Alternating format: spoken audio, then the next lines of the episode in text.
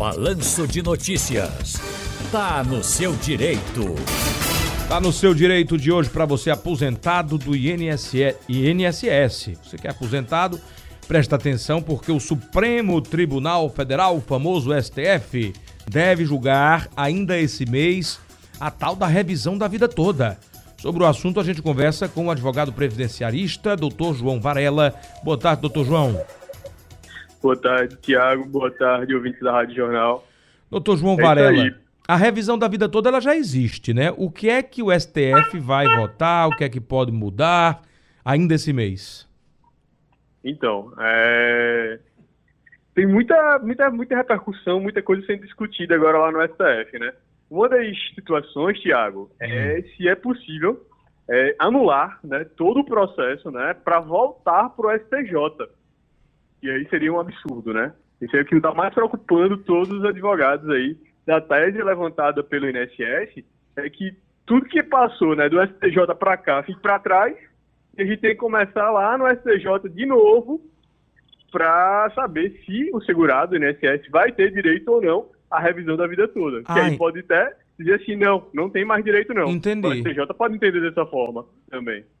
Então essa é uma das vertentes que pode, que está sendo levantada, inclusive já tem voto favorável é, a, essa, a essa corrente, né? Que é anular o, o acórdão que já foi prolatado lá pelo STF para voltar o julgamento para o STJ. Porque o que o INS, o que o INSS quer, é, é, na verdade, seria o quê? Terminar com a revisão da vida toda? Não dá essa possibilidade é, para o segurado? O objetivo, o objetivo é exatamente esse, não ter mais direito à revisão da vida toda.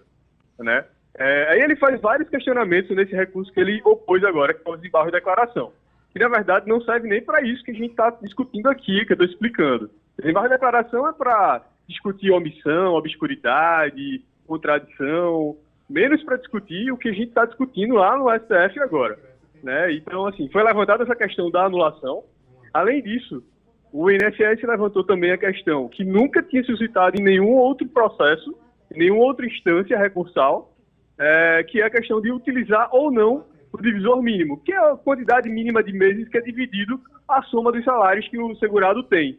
É, o INSS nunca tinha levantado essa tese, e aí quando chega em sede de embargo de declaração, o último recurso que ele podia fazer, ele levanta essa tese do nada. Peraí, deixa eu levantar essa bandeira aqui para ver se cola. Ah, então quer dizer que. Quer dizer que o STF, então, vai é, é julgar se volta para o STJ, é isso? Também. Isso é uma das possibilidades. O STF pode estar tá julgando também a possibilidade de anular o acórdão que ele já fez lá em novembro do ano passado. O STF né? se desfazendo da, do próprio acordo, do, do próprio, da própria decisão. Do próprio, da própria decisão. Rapaz, e a gente tem dois votos favoráveis a essa anulação. Aqui. Isso é uma, uma insegurança jurídica no Brasil absurda. Exato, exato. É, e, e, exatamente isso que a gente leva em consideração, isso que a gente está tá, tá defendendo, né? Porque isso aí seria exatamente abrir brecha para a insegurança jurídica, porque seria um precedente que não, não, não, tem, não tem, não é lógico aqui no Brasil. Na verdade, até contra as decisões do próprio STF.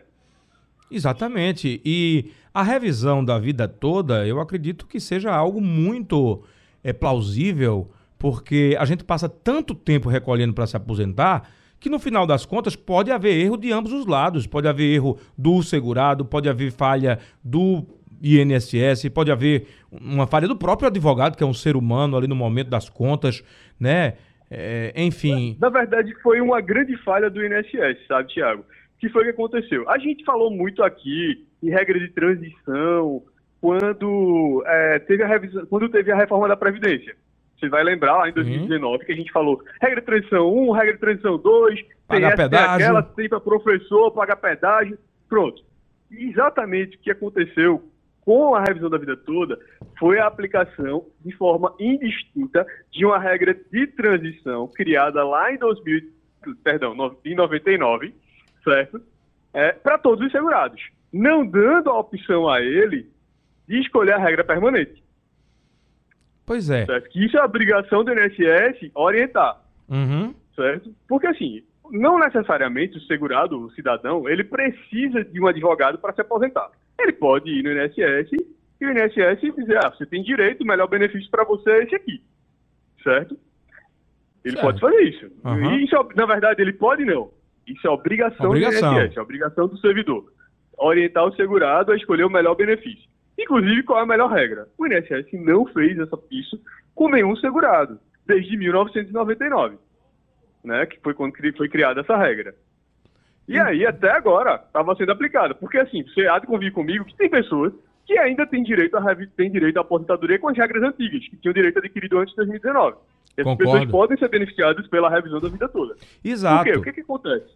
Essa revisão da vida toda nada mais é do que escolher colocar no meu cálculo de salário de contribuição, ou seja, na minha média das contribuições, certo?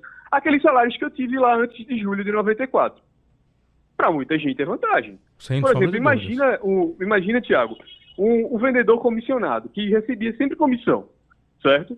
E aí ele estava lá, no auge, lá na época da, da, do, do, das inflações galopantes, certo? Que foi lá em 90, de 89 a 94, mais ou menos, 87 a 94.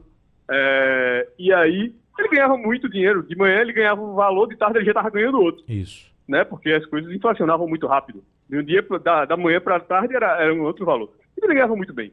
E aí ele vê tolhido o direito de botar essas contribuições. A mesma coisa o bancário. Por exemplo, você vai lembrar do Bandep. Também. O foi extinto aqui no estado de Pernambuco. Muitos, muitos é, bancários foram, ficaram sem emprego. Alguns foram é, absorvidos por outros bancos, mas muitos ficaram sem emprego, se lançaram aí como empresários e esqueceram, né? Não tiveram condição de manter aquele nível de contribuição. Essas pessoas são beneficiadas. Eu lembro de um caso, por exemplo, Tiago, é, de um aviador. Né? Ele, ele, era, ele era piloto de avião, de carteira assinada na época, e depois ele começou a ser aquele piloto de avião é, esporádico, né? Ele fazia serviços pontuais. E aí, a partir de 94, isso aí é um caso verídico. E aí, ele se aposentou, por exemplo, com um salário mínimo. É, e quando a gente fez a revisão da vida toda, o salário dele passou a ser R$ reais mais ou menos para você ter, você você imaginar como a revisão da vida toda é importante para muitas pessoas. Concordo plenamente, doutor. Agora, para a gente finalizar, com essa possibilidade da revisão da vida toda ser proibida, ser extinta, é interessante para quem acha que vale a pena correr para dar entrada no processo? Tiago, uma das, uma das teses levantadas pelo INSS nesse embargo de declaração é a, o efeito de modulação. Que aí, digamos assim, ah, não vai ser anulado, a gente vai manter a decisão, mas a gente só vai dar direito à revisão a quem deu entrada na ação. Essa é uma das teses que o INSS levanta. Se você deu entrada antes de 2022, você recebe o atrasado todinho. Se você não deu entrada antes de 2022, você recebe só uma parte. Se você deu entrada em 2023, você recebe outra parte. Se você deu entrada em 2024, você vai receber menos ainda. Isso é uma das teses que o INSS levanta, e esse é uma das possibilidades de desembarque da declaração para fixar efeitos de modulação. Aguardemos então. Então, assim, seria interessante, sim, com certeza, dar entrada logo. Tá bom. Doutor João Varela, muito obrigado pelas orientações. Mais uma vez, o brasileiro sofrendo com insegurança jurídica, a nossa aposentadoria cada vez ficando mais distante. Olha, a nossa geração, sinceramente, viu? Eu tenho muita insegurança na Previdência Social, no INSS, não sei como vai ser minha aposentadoria, por exemplo, da, da minha geração, que está ali nos 40 e poucos anos. A gente teme isso. A gente teme isso porque insegurança jurídica muda a cada ano, muda novamente, desmuda o que foi mudado. O STF dá uma decisão, depois o próprio STF eh, muda a decisão. Olhe, é o nosso Brasil, né? É o nosso Brasil. Doutor João, muito obrigado. Até a próxima. Estamos sempre aqui à disposição. Um abraço. Obrigado, Tiago. Obrigado, ouvinte da Rádio Jornal.